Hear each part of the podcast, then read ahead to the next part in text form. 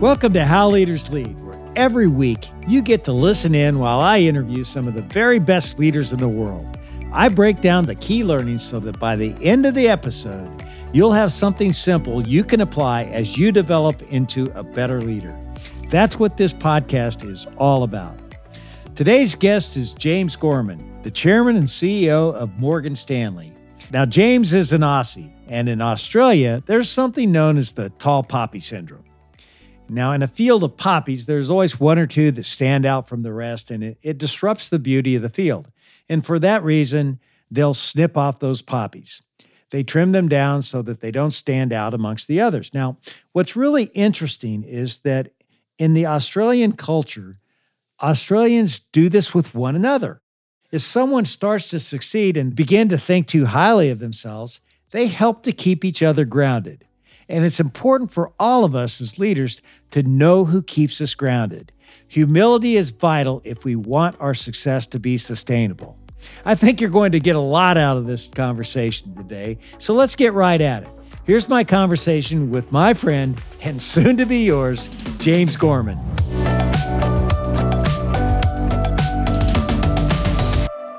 James, thanks so much for taking the time to join us. David, it's great to be here and I'm honored to be one of your guests. I've watched and listened to the podcast over the years and you've done an amazing job. Well, thank you very much. And, you know, James, speaking of amazing jobs, you took over at Morgan Stanley in 2010. Tell us about the Morgan Stanley you took over and the Morgan Stanley today. Well, it's been a wild 12 years. 2010, I became co president right as the financial crisis was happening. We had a huge trading blow, which cost us, think of this, we lost a third of our total capital that we built up over about 70 years. We lost on one trade. So I sort of lived through the crisis, and then my predecessor, John Mack, turned it over to me right after it. We were fragile, honestly. A lot of people betting against our survival. The stock got down to a little over $6 and the first order was really just build some stability back into it and get rid of the dangerous stuff, build some stability, and then figure out where to go from there. So, you know, and I'm sure we'll talk about some of the steps along the way, but it was a fascinating journey and I got to live it, which is kind of fun. That's not too much fun when you see your company almost go down the tubes like that. You know, how, how'd you keep yourself up during that period? It's a good question. It, it, was hard. I walk a lot of the way to work and home. I live in Upper East Side Manhattan. I used to live, I now live downtown. And I was walking home at night a lot, and I started just throwing up on the street. Throwing up? You're kidding me. Throwing up. And I thought at the time, that's weird. Like, I'm not feeling stress. I'm a very calm guy. But clearly, my body and my mind weren't in the same place. And something inside me was saying, this is enormous pressure and we in the stomach don't like it. So I took it as a real lesson, started working out a lot, got very fit. I do a lot of rowing on the rowing machine and just got real balance back in. I mean, when you're under that much stress, and you know, we had 70,000 people, we could have, they and their families could have, you know, lost their income. The whole pride of Morgan Stanley since 1935 could have disappeared. And even though I didn't feel the stress, like I didn't have evidence of it in my own mind, I had clear evidence of it physically. And I think recognizing that, recognizing like you in these jobs, they never stop. It's like standing on the, the shoreline. And you know, you look at the waves and you think maybe if they could just stop once for a few minutes, never stops. The ocean never stops rolling. These jobs never stop. The pressure never stops. So you got to make adjustments too. You got to make mental and physical adjustments if you're going to stay in it for a long time, which fortunately I've been able to do. Yeah, you've definitely had a great run in over a decade, which is fantastic. And that that's one heck of a story, James. I really appreciate you sharing that. And I, I, really can't wait to get into how you go about leading because, you know, you've got such a great reputation for being a great leader. But I'm sure everybody knows by now, James, that you're from Australia. Tell us something about Australia that you would only know if you were an Aussie. Oh, man you know, people worry about all the poisonous things. I mean, my grandfather's property, we had flesh eating spiders, and the toilet was outside. There wasn't an inside toilet, there was an outside shed. You had to go out in the dark with a little flashlight. And man, were you worried about those spiders? And then you come back and we slept in bunk beds with my siblings, a lot of us. And we used to hit the bunk bed with a cricket bat every night before we got in in case there was a snake in there. And, you know, my dad when he was growing up, he worked on the property up there. He's homeschooled, and they rode around, you know, and horses rounding the sheep up and everything. And they had to, as kids, had a little bit of string tied to their belt, and on the end of the string, he had a razor blade. So if he got bitten by a snake because they were so far in the outback, nobody could get to him. He had to cut it and suck the venom out. It didn't happen, I don't think ever. Maybe it happened once or twice. But the reality is, point of me telling you all this, that's sort of what people hear about Crocodile Dundee and Steve Irwin and all this stuff. But the reality is, Australia is the most urban population in the world. More people live in cities in Australia than any other country in the world. So actually, those kinds of threats that all the tourism board talks about and everybody's fearful of, they never happen, right? You got to be out there in the outback. Not many people are. So it's actually a very safe, uh, very welcoming, very happy, very optimistic country. I love Australia. It's one of the places I love to visit the most, and I, I, love the people. And you know, speaking of people, you did a lot in your family to increase the population of Australia. You know, I understand that you were the seventh of twelve children in your family. When you think about it, James, how did that influence the kind of leader that you've become today? My mom had twelve kids, and two died both from very different reasons at the age of four, uh, coincidentally. So we really grew up as ten and listen, I think what it teaches you, David, is you're not that special. You know, I mean, we live in a world where everybody's exceptional. I tell all the young analysts, I say, your parents have told you your whole life you're exceptional. I'm, I'm going to tell you you're not, because I've had evidence that actually most adults I know are not exceptional. They've got exceptional qualities, but we're all flawed, right? Human beings. And I had proof positive of it because I had nine siblings. There's somebody who's smarter, somebody who's more athletic, somebody who's funnier, somebody who's better looking, somebody who's got better balance, somebody who's a better cook, somebody who dances better. Everybody's got something. And I think it brings with you a little humility when the whole world isn't focused on you. Now, that said, I've got two children of my own, so they got a pretty good serving of their mother and father and the whole world focused on them. And happily, they've turned out to be great young adults. But I think in such a large family, my dad was, you know, he was an entrepreneur and engineer. He founded his own little firm. And, you know, he raised us all in a wonderful, happy lifestyle. But we, you learn to respect others a lot more. I think you're just, you're forced to. Otherwise, everybody smacks you down. I imagine everyone in the world wanted to call you Jim when you were growing up. You know, for example, my last name is Novak now, but if I pronounced it the way it should be pronounced, it'd be Novak. Okay. But I just finally I gave in. But you've been able to maintain that integrity of being James. You know, I admire that because it's easy to do what I did to become a Novak when you're really a Novak. But anyway, tell us about how you kept your first name James. Yeah, that's so funny because I got an email today from a guy, Dear Jim, who I know pretty well actually my mother always wanted me to be James. That's a simple story. And, you know, I kind of like the name and I followed it. In Australia, they shorten everything.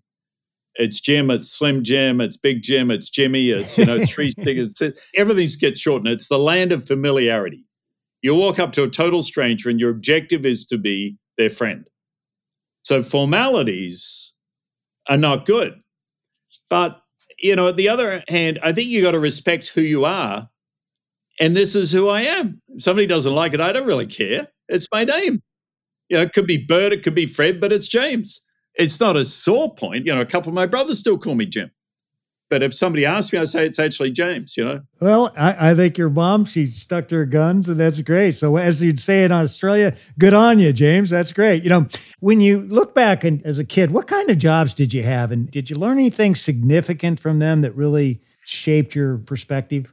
Well, we always worked. And, you know, my dad's rule was once you hit the age of 18, you supported yourself financially, which would be called, you know, cruelty to children these days.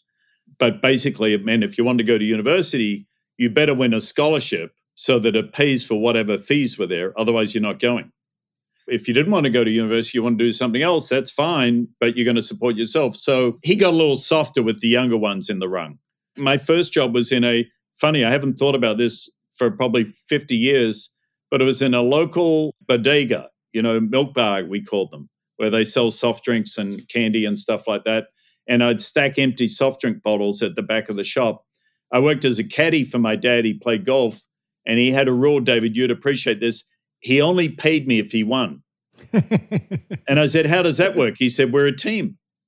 I said, okay. So it was good. So I learned how to read putts. I learned how to be a good, you know, moral supporter because we're a team. My summer during university, I worked at a sheet metal factory welding. When I was at college, I paid for my college by, you're not going to believe this, but it's true. I had actually three jobs, one every morning from 7.30 to 9.30. I lived in all male dormitories and I was one of the toilet cleaners. So we got paid $2.75 an hour to clean the toilets in a male dormitory. Not a great job. I worked on Friday, Saturday, and Sunday night in a pub pouring beers and you know working in the public bar which was the rough end of the pub and then the fun part was the music bar at the end. Different nights you go there. And then on saturdays i worked at a brokerage firm posting odd lot trades together on saturday mornings from during the week's brokerage. So i had a lot of jobs all the way through. And you know we're encouraged to do that. I mean that's how you got money. We weren't going to be given any money yeah, but you got some major league life lessons there. You know, teamwork, every job has dignity, even if you're cleaning toilets, customer satisfaction with the bar. Those are big lessons. You know, you got to get of and do your job. It's funny, I, I was in a restaurant recently and I was waiting for somebody and I had a drink at the bar, waiting for them, glass of wine. I started talking to the waitress, that you know, the lady behind the bar. She said, Have you ever done this kind of work? I said, Actually, for five years. Yeah, I was a barman three nights a week. And she had no idea who I am. And I didn't, obviously, didn't talk about it. But I told her I thought it was the single best way to learn how to deal with people. You deal with people at their absolute best and their absolute worst in a bar. And if you can deal with all of humanity in a bar, trust me, inside Wall Street, that's easy. As I understand it, James, you started out as a lawyer in Australia for four years. Then you headed to the United States to go to Columbia Business School in New York. What was behind the decision to come to the U.S.? I was a lawyer for four years. I wasn't a very good lawyer. I went to a good law school, didn't do very well, didn't work very hard, didn't like it. You know, nothing against lawyers. It just didn't ring my bell. My two elder sisters were lawyers, and and I could see people who loved it and what they did, and it wasn't me. And I thought I've got to get into business, which is where I wanted to be. But very hard in Australia in those days, David, in the late '70s, to move across professions. And I thought the way to do it was to go to business school in America there was one business school that just started in Sydney, but it was in its first year or two. So I thought, I'll try my chances, see if I can get into a school in America. And I got into Columbia. I was sort of astonished I got in. I tell you something that probably is pretty wild fact now. I borrowed everything but $5,000, which I'd saved. So I don't know what my education and housing and everything cost, probably 40 or 50,000 those days in total. My interest rate was 24%. I went to the bank in Australia to borrow and it was unsecured. And he said, I'll lend you the money. The bank manager from a new bank called Bank of Melbourne, startup bank back then, since gone belly up. Hope that's not a good omen. And he said, I'll lend you the money, three conditions. Number one, you uh, get honors in your first year. And I thought, okay, that's fair. I'll work really hard, give that a chance. Number two, you need to have a job lined up for the summer before you leave Australia. So that was it. He wanted to get some of his money back. And I said, fine, I'll do that. And he said, number three, the interest rate we're going to charge you is 24%. And he said, do you still want to do it? And he said, if you don't pay the 24% or you don't get the job lined up or you don't get honors, we're not lending you the second year. And I said, I thought I'd died and gone to heaven. Are you kidding? I was going to go to America. How good was this? Worst case is I'd go back and be a lawyer and pay it off over a decade or something. How lucky was I? I said to the guy, Of course, this is great. He just laughed. Uh, that's great. You know, then you ended up at McKinsey, the you know renowned consulting firm, and as I understand it, here you, you ran the financial services practice. When you look back at McKinsey, was there a specific uh, thing that you did there that accelerated your career trajectory? What was your big break there? I did a lot of work in different industries. I did work for um, you know Cadbury Schweppes in Europe. Did some work for um, hydroelectricity I did work in pharmaceuticals, but then I focused on financials for a very simple calculation. Most financial institutions were headquartered in New York. So I figured I'd travel less. It was a lifestyle decision, which got me into finance. It wasn't a desire. But I think the break I had, there are a lot of people a lot smarter at McKinsey than I am. It's full of really brainy people.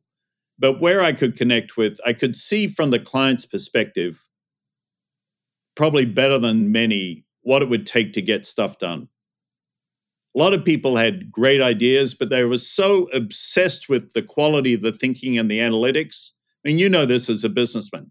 Somebody can bring you in, one of your division heads, a great piece of analysis around some new business they want to buy, some addition or some expansion. And you're thinking, yeah, but can they get it done? Are they good? Can they make it work? Can they implement it right? Do they understand the culture of the new organization?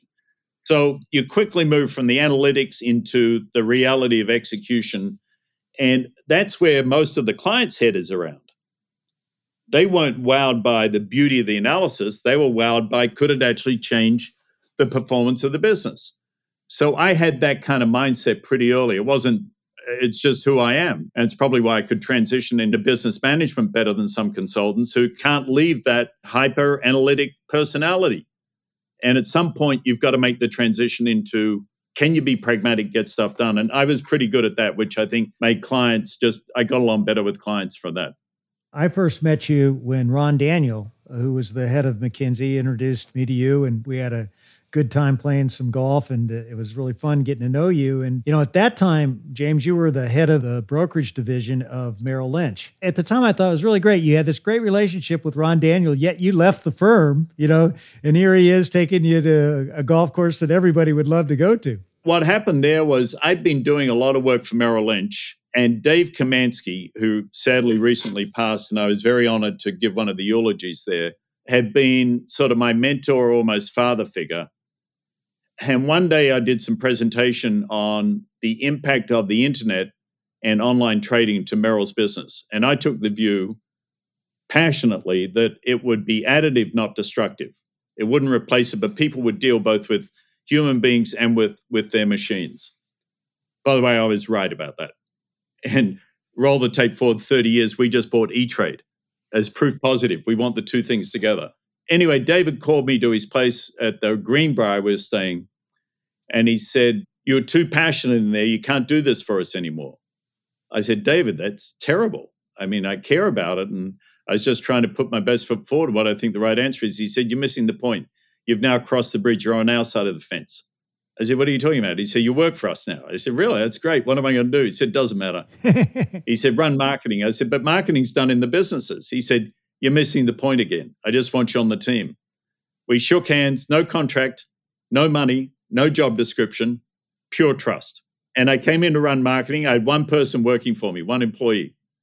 And she was my assistant. Then I hired this young woman, lovely young woman who went to Harvard, brilliant, Karen Meyer as a part-time reader i had to read everything for me for three days a week and summarize it and help me think through all the changes that were going on in the world that was my job for a year but it was all on trust. With david you shook his hand. That's all i needed.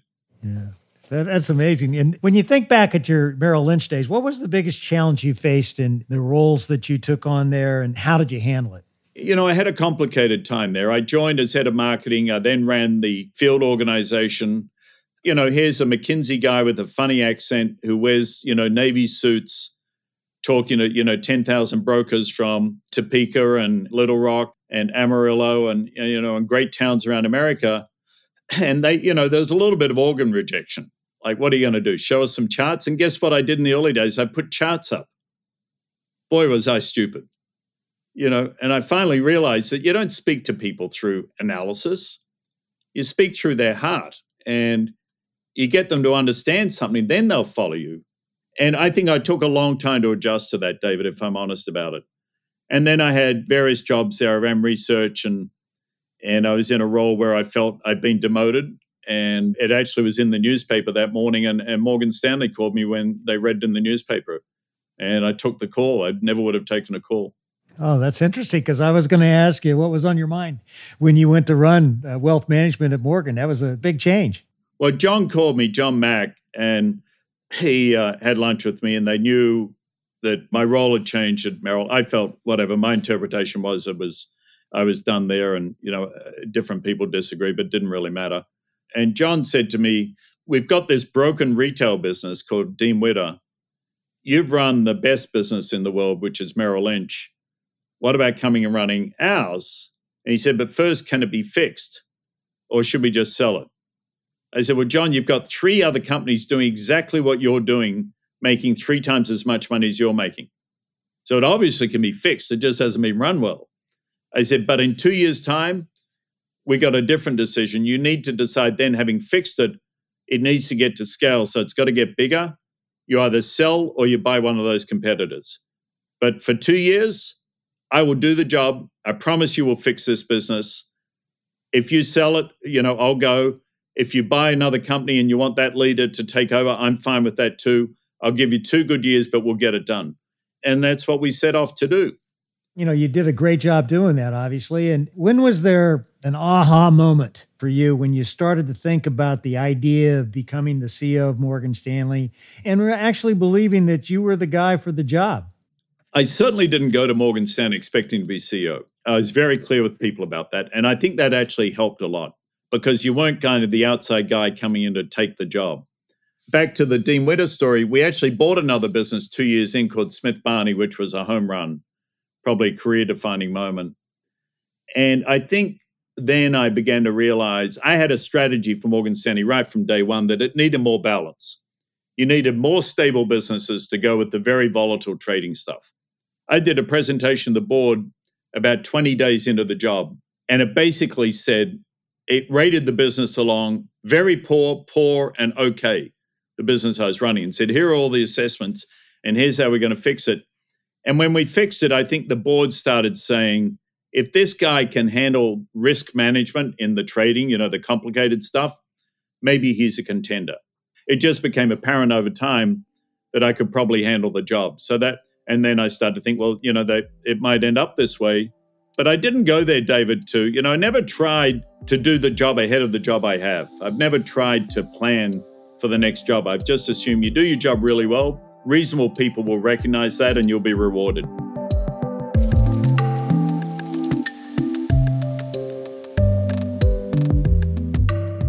You mentioned Smith Barney as being a career defining moment for you. And, and, I remember this, you know, I think you spent around $3 billion to acquire Smith Barney, maybe more. I'm not exactly sure of that number, but, you know, you did it in the midst of the financial crisis. That took a lot of gumption, didn't it?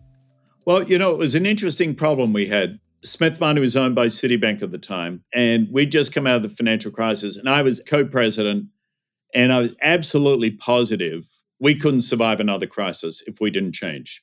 It was about a month after we nearly went under, maybe not even. It was pre-Thanksgiving, and we'd nearly gone under. I think it was October 8th. Went in John's office, and I said, "I've got an idea. I think we should approach Citibank. They don't like this business. It's not doing well. We've fixed our equivalent. We could fix theirs." We'll get scale and they can mark it up on and and get the equity capital that they get from marking up and i think we could help them by doing a staggered acquisition over many years where they would share in the upside so that was the idea it came literally three weeks after we nearly went under and we went to citibank and they agreed we ended up probably paid in total because we bought it in stumps and the first piece was about 3 billion that's right i would say we probably paid maybe 6 billion in total what we bought then is probably worth 50 billion. That's a nice career defining moment. it, it was it was pretty cool. And because of the benefit of putting it with something that gave it the scale, then we turned it around and so on.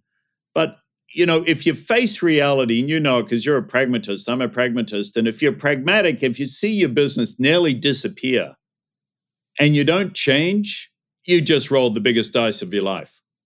Because if another crisis comes, you're dead. I said to the board, to John, to everybody, we have the luxury of being forced to do something. Others have what I call tyranny of success. They get through the crisis really well, so they think they don't need to change. But the world changed. Irrespective of how you got through it, it still changed. We didn't have that option. So we went hard at changing the place. And, you know, it's easy if you've got a gun to the back of your head, which I felt we did you mentioned a little bit earlier, you made another big acquisition with E-Trade. You know, tell me how you took your team through that process of making another big move like that. How do you get an organization or the right people aligned in a place like Morgan Stanley to make a big move to buy an E-Trade? We bought E-Trade, then we bought a company called Eaton Vance, both during COVID, spent about $20 billion on them last year. I'd become convinced that while the internet and online trading and you know companies like Robinhood and Schwab, et cetera, weren't going to kill our business, they were eating into it. And our ability to build a digital platform and a digital bank was going to take a lot longer than if we could buy one. there are really only three that were of size that were worth buying or merging with, and they were Schwab, Ameritrade, and E Trade. And one morning, a most amazing thing happened. Two of them decided to merge. So the two likely bidders for E Trade just disappeared. I walked into our CFO's office. I said, You know what we're going to do? He said, What? Well, I said, We're going to buy E Trade. He said, You're nuts. What are you talking about? We're in the middle of COVID. I said, You see the news this morning? He said, Yeah, Ameritrade and Schwab merged. I said, This is the best news we could possibly have had. Our two competitors just got taken off the field. Absolutely. Opportunity knocked, right? you got to go for it. You know, we're in COVID, we're under stress and everything, but it just, when the moment hits, you've got to go for it. But it was based on the strategy of we needed to provide for the next, you know, 100 years world class digital capability and something called Workplace. We serve hundreds, thousands of companies for their employee stock plans through E-Trade and through our business. We could combine that. Once we explained the logic to the team, everybody was supportive. But not everybody arrives at it through the same filter. Some people start with, well, it's going to be expensive. And, you know, I said, yeah. You ever bought a house that was a really, really good house, really cheap? No. Okay. You got to pay for quality. He said it's going to be difficult to integrate. I said, yes, it would be better if we didn't have COVID going on, but we do. So we went through a series of sort of the everybody's got their own visceral reasons why things can't get done. And you've got to calmly and gently just explain why, yes, it's a challenge, legitimize the feelings because they're real, but don't let them knock you off course. Now, if you're wrong, ultimately you lose your job. That's part of the game. That's all right. I take that risk all day long. It's like getting your loan to go to college. you got to back yourself. I, I'm convinced, you know, we know these businesses really well. And when you have that kind of information advantage, if you don't act on it, then you shouldn't be in your job. One thing that I've learned in my research is that I understand you run the company with three pieces of paper. Yeah. Explain that. One is every night before I go to bed, I write down the daily numbers for our businesses. And I do it by hand because it gives me a visceral, tactile feel for how we're doing. And I don't know if you're the same way, but I see patterns in numbers. And I've done this nearly 3,000 nights, never missed a night. You know, I can tell you on the fourth quarter of 2018, on the 3rd of December, which was day 46 on the quarter, we made 72.7 million in our wealth management business. 77 million in trading, and our cumulative revenues were 3.12 billion on that day, and so on. So that's one way of just staying day to day. The second sheet I also happen to have here because I'm working on it. I write down 10 things that I want to get done because my bum is in the seat. Morgan Stanley's going to do great this year, I'm sure of it, whether I'm in the job or not. My job is to make it do even better because I'm in the job. So, certain things, whether it's sell businesses, integrate deals, develop succession plans for my management, work on our dividend. I put in here pass my annual fitness test. Some of them are very personal goals. And the third sheet, which I won't pull out, but is in here, is very short. It just says what our strategy is over the next five, ten years. So I'm trying to toggle between David, 10 year view of the company, one year get stuff done, and daily make some money. And that that's, you know, any executive's challenge is how do you stay sort of visionary, but real. And it's those three sheets. It just works for me. I mean, everybody's got different tools. Does it help you drive your decision making, James? I mean, does it help you say what you say yes to, what you say no to? Absolutely. I come back to some idea comes up, you know, we should, you know, buy XYZ bank and, you know, make it up Brazil. I'll say, okay, go back to the strategy sheet. Does it fit? If not, don't do it or change your strategy.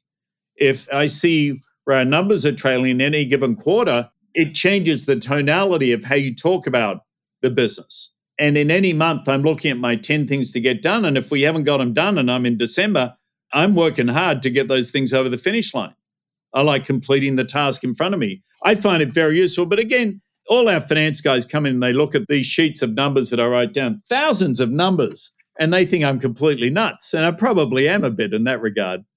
But it's what works for me. So it works. Everybody's got to find what works for them. What's the biggest thing that you've said no to that you wish you would have said yes to as it relates to the business? Well, we made a mistake. We sold a business. I don't it's not exactly saying no to it, but we sold a company we should have kept, an asset manager. called Van Kampen several years ago. So I wish we hadn't done that, frankly. That was a mistake, I think. There's nothing that I can see, obviously, that we've said no to that we shouldn't. I probably, if I fault myself, I think I was a little slow in picking up on how important we needed to invest in innovative technologies. I don't come from that kind of background. That's a clear deficit in my skills because in this day and age, all CEOs should have pretty strong technology chops. I don't have them, you know, as a different generation, and I'm a lawyer and consultant and blah, blah, blah. So I think I probably didn't have the sense of urgency I should have had when people wanted to invest more. We've caught up now, we've done it, and we've got some fabulous, more visionary people now driving it, which is great. Uh, I had the same thing happen to Yum Brands. That's my one one thing I look back on and wish I would have been better at. You know, James, you happen to be one of the nicest guys I know. But how's a guy like you not only survive, but you've really thrived in what is viewed to be, you know, dog eat dog business, you know, the whole financial services. I mean, it's not, you know, that's a tough business. Firstly, thank you. That's very kind. And you have to have a set of beliefs. You've got to be willing to listen and to be moved and to be influenced, but you've got to have a fundamental view. And I have a very strong fundamental view about how to run this particular company during this decade. You know, and I've had some very tough conversations. I'd said publicly once it got me a lot of grief on Wall Street, but outside Wall Street, I think probably everybody cheered. I said if bankers didn't like their bonuses, this is when we're making basically no money and people are whinging about how much bonuses we paid. Listen, David, when we make great years, I, I'm prepared to pay people huge amounts of money, and we do, and they deserve it. But when we make no money, no. And I said, if they didn't like it, they could leave. Well, guy came up to me, it was in Davos, and he came up to me and said, You know, everybody in New York is like laughing at you. And I said, I don't care. Firstly, we pay them in stock, and the stock's going down. So you'd think they want the stock to go up because they've got a lot of equity tied up. And secondly, if we don't do that, our shareholders are going to pick up their bat and ball and go home. We've got nothing. Sometimes you just got to say the truth. If they don't like it, or fine. If I screw up, then the board will throw me out. That's fine. I'm not going to pretend to make people happy. Listen, when we do great, we pay people great. And God bless them. They do phenomenal jobs for their clients. They help companies like your old uh, company merge, buy businesses, raise capital, hedge currency risk, and so on, and provide financial advice to the individuals. But when we don't do great, you don't pretend you did great. You know, the old axiom heads I win, tails you lose. Doesn't work. When you think about being a CEO, I mean, what have you had to give up in this season of your life to be a successful CEO? And what are you not willing to give up?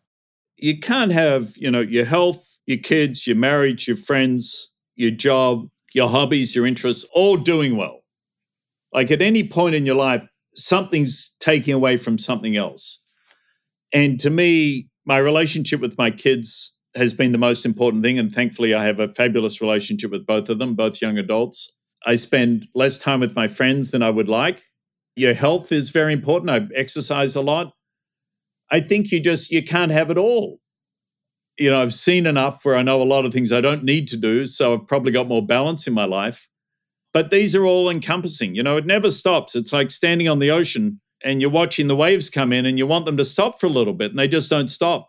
But you have to accept that and somehow you have to remove yourself from standing on the shoreline and find a quiet place under a quiet tree and give your mind and your body a time to reflect and to think. You know, for me, I like doing that on the golf course. I like doing it walking on the beach. I like doing it swimming. I like doing it rowing. So do it physically mostly, not mentally or through meditation. I probably should do some meditation. Everybody tells me how great it is, and you know, I, I think I probably should. But I definitely give myself space. I shut this door behind me. No problem. Everybody thinks I'm in here furiously working. Sometimes I'm just staring out the window because I want the brain to have a chance to recreate. And that's how we stay on on edge. But listen, in life, somebody said to me a while ago, you must be under a lot of stress. This was after the financial crisis. I said, I've got some stress, but let me tell you what real stress is. Real stress is a guy my age then, 54, somewhere around there, who just lost his job. And he's not likely to get another job. I said, that's real stress. If I'm claiming calling stress out when I'm the CEO of a great public company, shame on me. It's hard, but fair. Other people have much bigger challenges. I've been very lucky. You know, shifting gears, you were one of the first to take a stand on people needing to come back to the office and work. What made you go public with that belief and, and were you surprised by the reaction? You know, it's funny. I made it in a conference. It was actually an internal conference that was open to the media, and they picked up part of my comments. They didn't pick them up all, just like they did recently when I said I was wrong about when I thought COVID would end. They all said, well, I was wrong about bringing people back in the office. But, you know, the media will do what it does. That's, you got to have a thick skin and, and deal with that. But I had a fundamental view that we do a great disservice to the young kids we hire if we let them have their whole careers remotely. The reason I've got to have the skills I've got is largely because people like Dave Komansky and others that I could watch and learn and listen from. And, uh, you know, what we told our organization, David, is take zero, one, and five off the table, meaning you won't be in the office zero days a week, one day a week, or likely five days a week, unless you choose to be. But you will be three or four days a week. I felt like it was a statement of values around what's the right thing to do to help people learn so they can serve our clients properly. And I don't believe being isolated 100% of the time is good for anybody's mental health. Now, we've got some parts of our company, some of the tech functions can do that. So I, you know, I was surprised the way the media picked it up because I had a very quotable quote in there. I said, if you can go to a restaurant, you can go to the office. Well, that's true. It's sort of thing my dad would say. And, you know, people picked it up because it makes common sense, but the haters hate you and the likers like you. And you're not going to please everybody. That's part of the deal. You know, I'll tell you one group that has been very pleased by your performance and your company's performance are your investors. Your stock has done terrific under your tenure, and you're on an incredible run. You're up 34% in 2020, up 40% in 2021. How do you keep the pressure on on performance? You know, it's something that I think about almost every day. But part of it is I have a clear succession plan. I believe in succession as a very orderly, disciplined process. So I have a time frame and we have a plan. But as long as I'm in the job and stay in the job, I have an obligation to do it to the best of my ability as though it was day one. I could coast for a bit here. There's no question I could. I mean, I know what I'm doing honestly pretty well. But the minute you start coasting, I think it eats into the whole energy of the place. And you've got to show energy. So it's part of the deal. You don't get the good bits and not the bad bits in the job. You get all the bits. And, you know, my plan is to step down in a few years and I'll do that because I think it's right for our organization. But until I do that, I'm going to be 100% motivated. And the day I'm not, I hope I'm honest enough with myself and with the board to say to them, you know what, I just I don't have the energy for it. But right now, I definitely have the energy. As a leader, it's pretty obvious just listening to you that you're thick-skinned. You address conflict head on. You know, in fact, I understand you have a particular routine you follow if you ever find out there's going to be a bit of news out on Morgan Stanley and you actually make a few phone calls to the people that are affected about it. Tell us tell us about that process and why you do it. Well, I try and think always about who's the unintended audience. Your intended audience, say you have good earnings or bad earnings, your intended audience is the investors and earnings call, which you know you lived through this for a long period of time, and also the employees communicating well, and then hopefully some clients. The unintended audience is the media will pick up the story, the regulators will pick up the story, the political community will pick up the story. In our business as a regulated bank, the regulators are a big deal. I never want our five key regulators to be surprised. So, whenever I know that there's something that's big that's going to be in the paper the next day, I'm going to call them in advance and tell them what it is, give them my, not spin on it, my read, and they can judge for themselves, obviously but give them an honest call. And I call them the night before every earnings, and I've done it for 12 years. I call the head of the Fed, who covers supervision, the vice chairman, the head of the OCC, the head of the New York Fed, the head of the SEC, and the head of the FDIC. And I've called them each every quarter for 12 years. And I've called them many times between quarters when stuff has happened I felt they should know.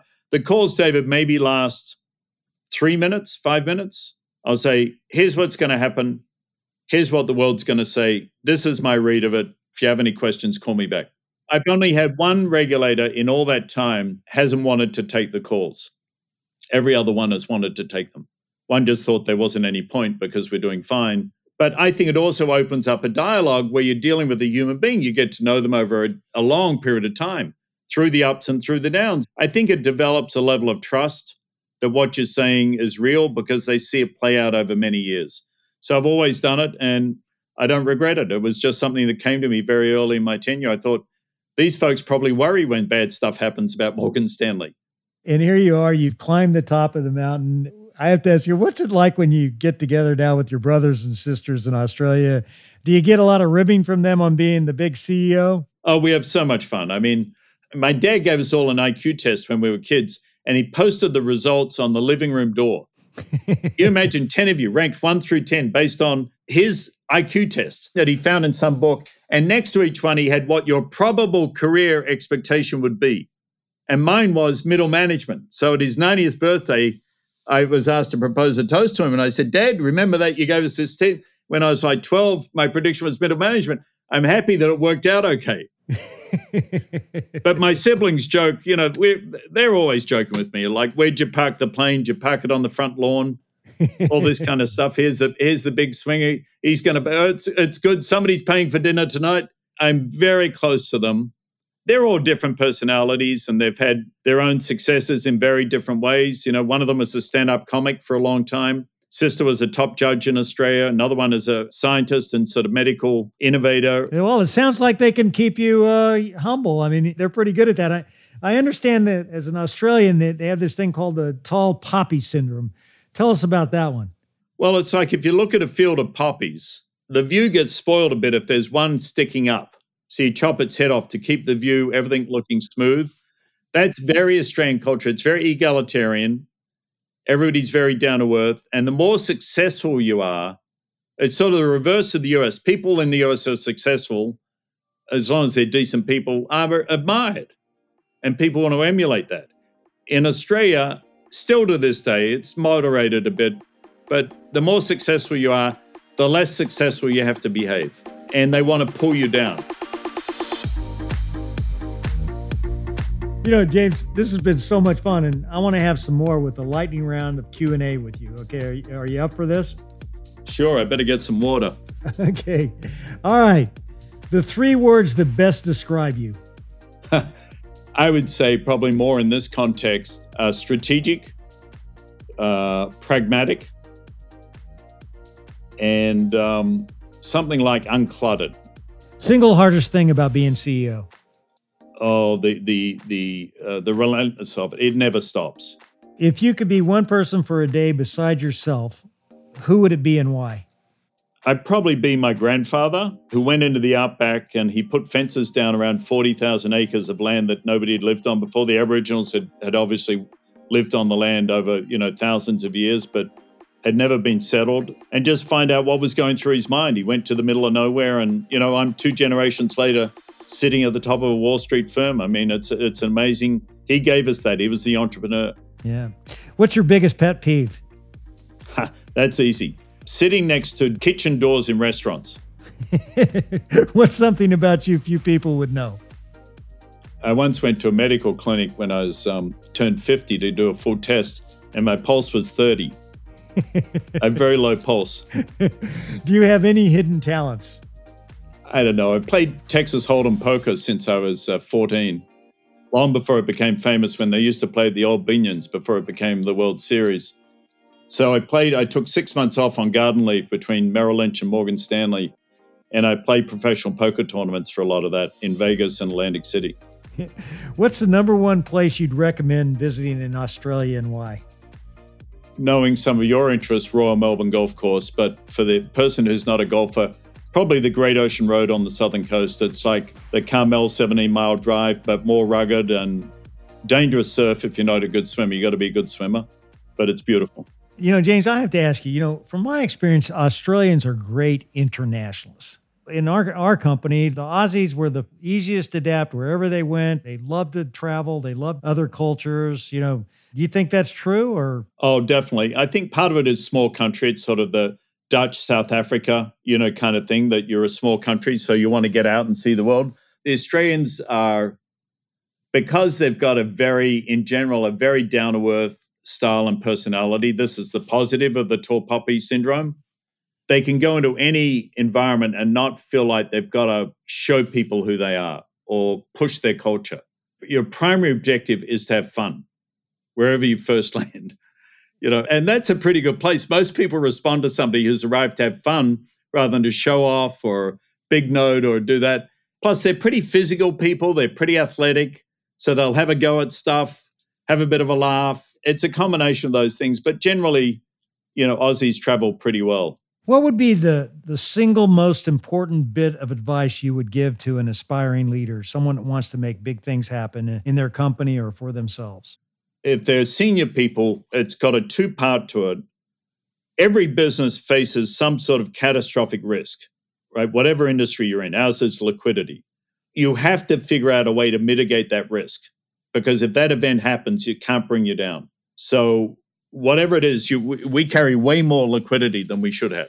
But we're guaranteeing in the worst day that possibly comes in the next 50 years, we're going to be fine. So manage for catastrophic risk. On the other hand, you have to manage aggressively when opportunities come.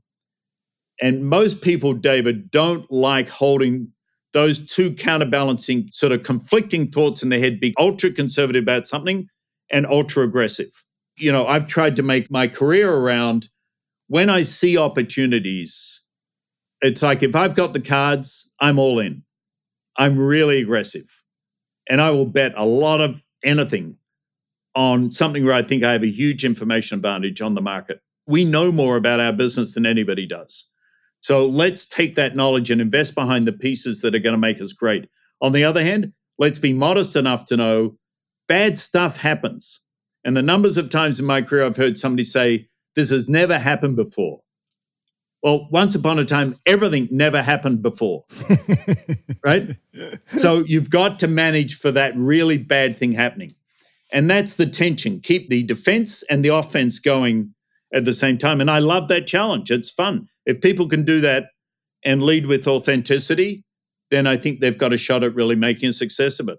James, I, I know you have a son and you also have a daughter. How has having a daughter really affected how you look at diversity and family in the workplace?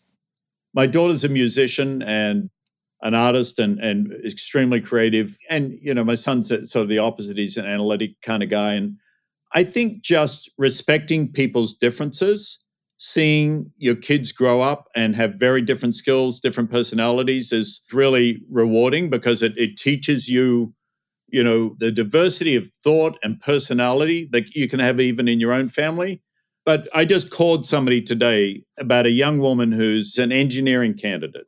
And, you know, she's a quiet personality. And I called somebody who worked with me years ago, who's now a very senior executive, one of the big tech firms. And I said, This is a young woman who deserves a real shot. She's world class, but is she going to toot a horn? No. Is she going to have the smoothest interview? Maybe not. But you need young women like this and you need to celebrate them. The woman I called, and she herself is an engineering uh, graduate from many years ago, which is why I called her.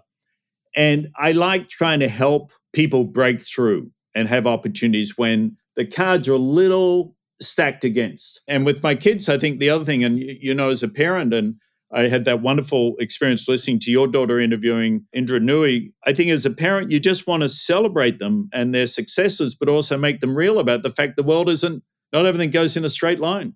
You know, I started out this conversation with asking you what, you know, Morgan Stanley was like when you first became CEO. And we've kind of walked through a lot of the things that's happened while you've been CEO.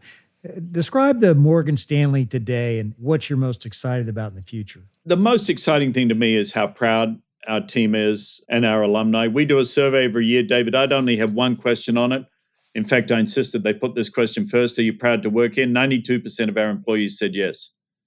And about 6% were neutral. A couple said no. We've built a mousetrap that hasn't been built before.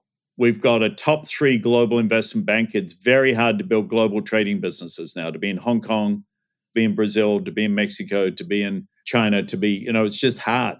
It's got a moat around it. And we're managing on the other half in wealth and asset management, six and a half trillion dollars. We're top three in the world. And ours are all fee based stuff. So it's the best revenue business in the world. I think this thing will go for 100 years. So we've just got to keep finding, you know, ways to stimulate growth across that platform, not get complacent. And part of that is me getting out of the room to let the next generation have a go at it who can bring that growth and energy. But I'm extremely excited. I think the place is in temperamentally and culturally, I think it's in great shape. Financially, we've had three consecutive record years in a row. You know, we've put on about 140 billion in market cap in the last decade. But none of that matters if you can't keep the culture going and keep the pride in the people and make sure they do the right thing. Couldn't agree more, you know, and James, I've had the good fortune to be your partner on the golf course, and I don't think I've ever played with anyone who's more competitive, yet so positive and encouraging. You, you are. I know you're bringing all those skills to Morgan Stanley, and you know you talk about you got to get out of the way so other people can come in. I don't think any shareholders thinking that's really that big idea. Okay, you know, keep up the great work. Uh, you should be proud of yourself because people are proud to work at Morgan Stanley, and that flows from the top listen, it's these are great privileges if you get one of these jobs. I've loved doing this with you. I've read your stuff. You're an amazing leader. You know, not many people could do this. Both the range of people you brought onto this podcast is incredible. And, you know, and I've loved playing golf with you. We've had some fun out there and we've competed hard. You're a better golfer than I am, but that's why they give us handicaps.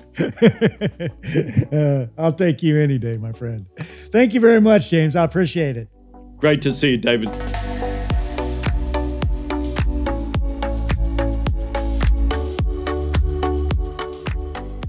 Well, being from Australia has really served James well. It's given him the perspective that no one person is greater than another. And I couldn't agree more. The way how I stay grounded and practice humility is I remind myself of this little saying don't look up, don't look down, always look straight ahead when you're dealing with people. Because here's the thing everyone deserves to be treated with dignity and respect. And just because we may be leaders, just because we have more responsibility and power, that doesn't mean that we're better than anyone else. So let me give you a little coaching. Here's what I want you to do this week think about who's in your inner circle. Now, who are the people that will call you out if you're not being humble or if you're not treating someone with the respect they deserve? Well, I hope I always treat people with respect and I do my best to stay humble. But for me, it's my wife, Wendy, my daughter, Ashley, and when I was running Yum Brands, I built relationships with people at every level of the organization that I could count on to give me the true skinny. And these are the people I would lean on. They kept me humble, they made sure I stayed grounded. And as you grow in influence as a leader, you'll need a core group of people you can lean on too because humility and treating others well is what will allow you to be successful for years and years to come. So, do you want to know how leaders lead? What we learned today is that great leaders value those who keep them grounded. Thanks again for tuning in to another episode of How Leaders Lead, where every Thursday you get to listen in while I interview some of the very best leaders in the world. I make it a point to give you something simple on each episode that you can apply to your business so that you will become the best leader you can be. I'll see you next week.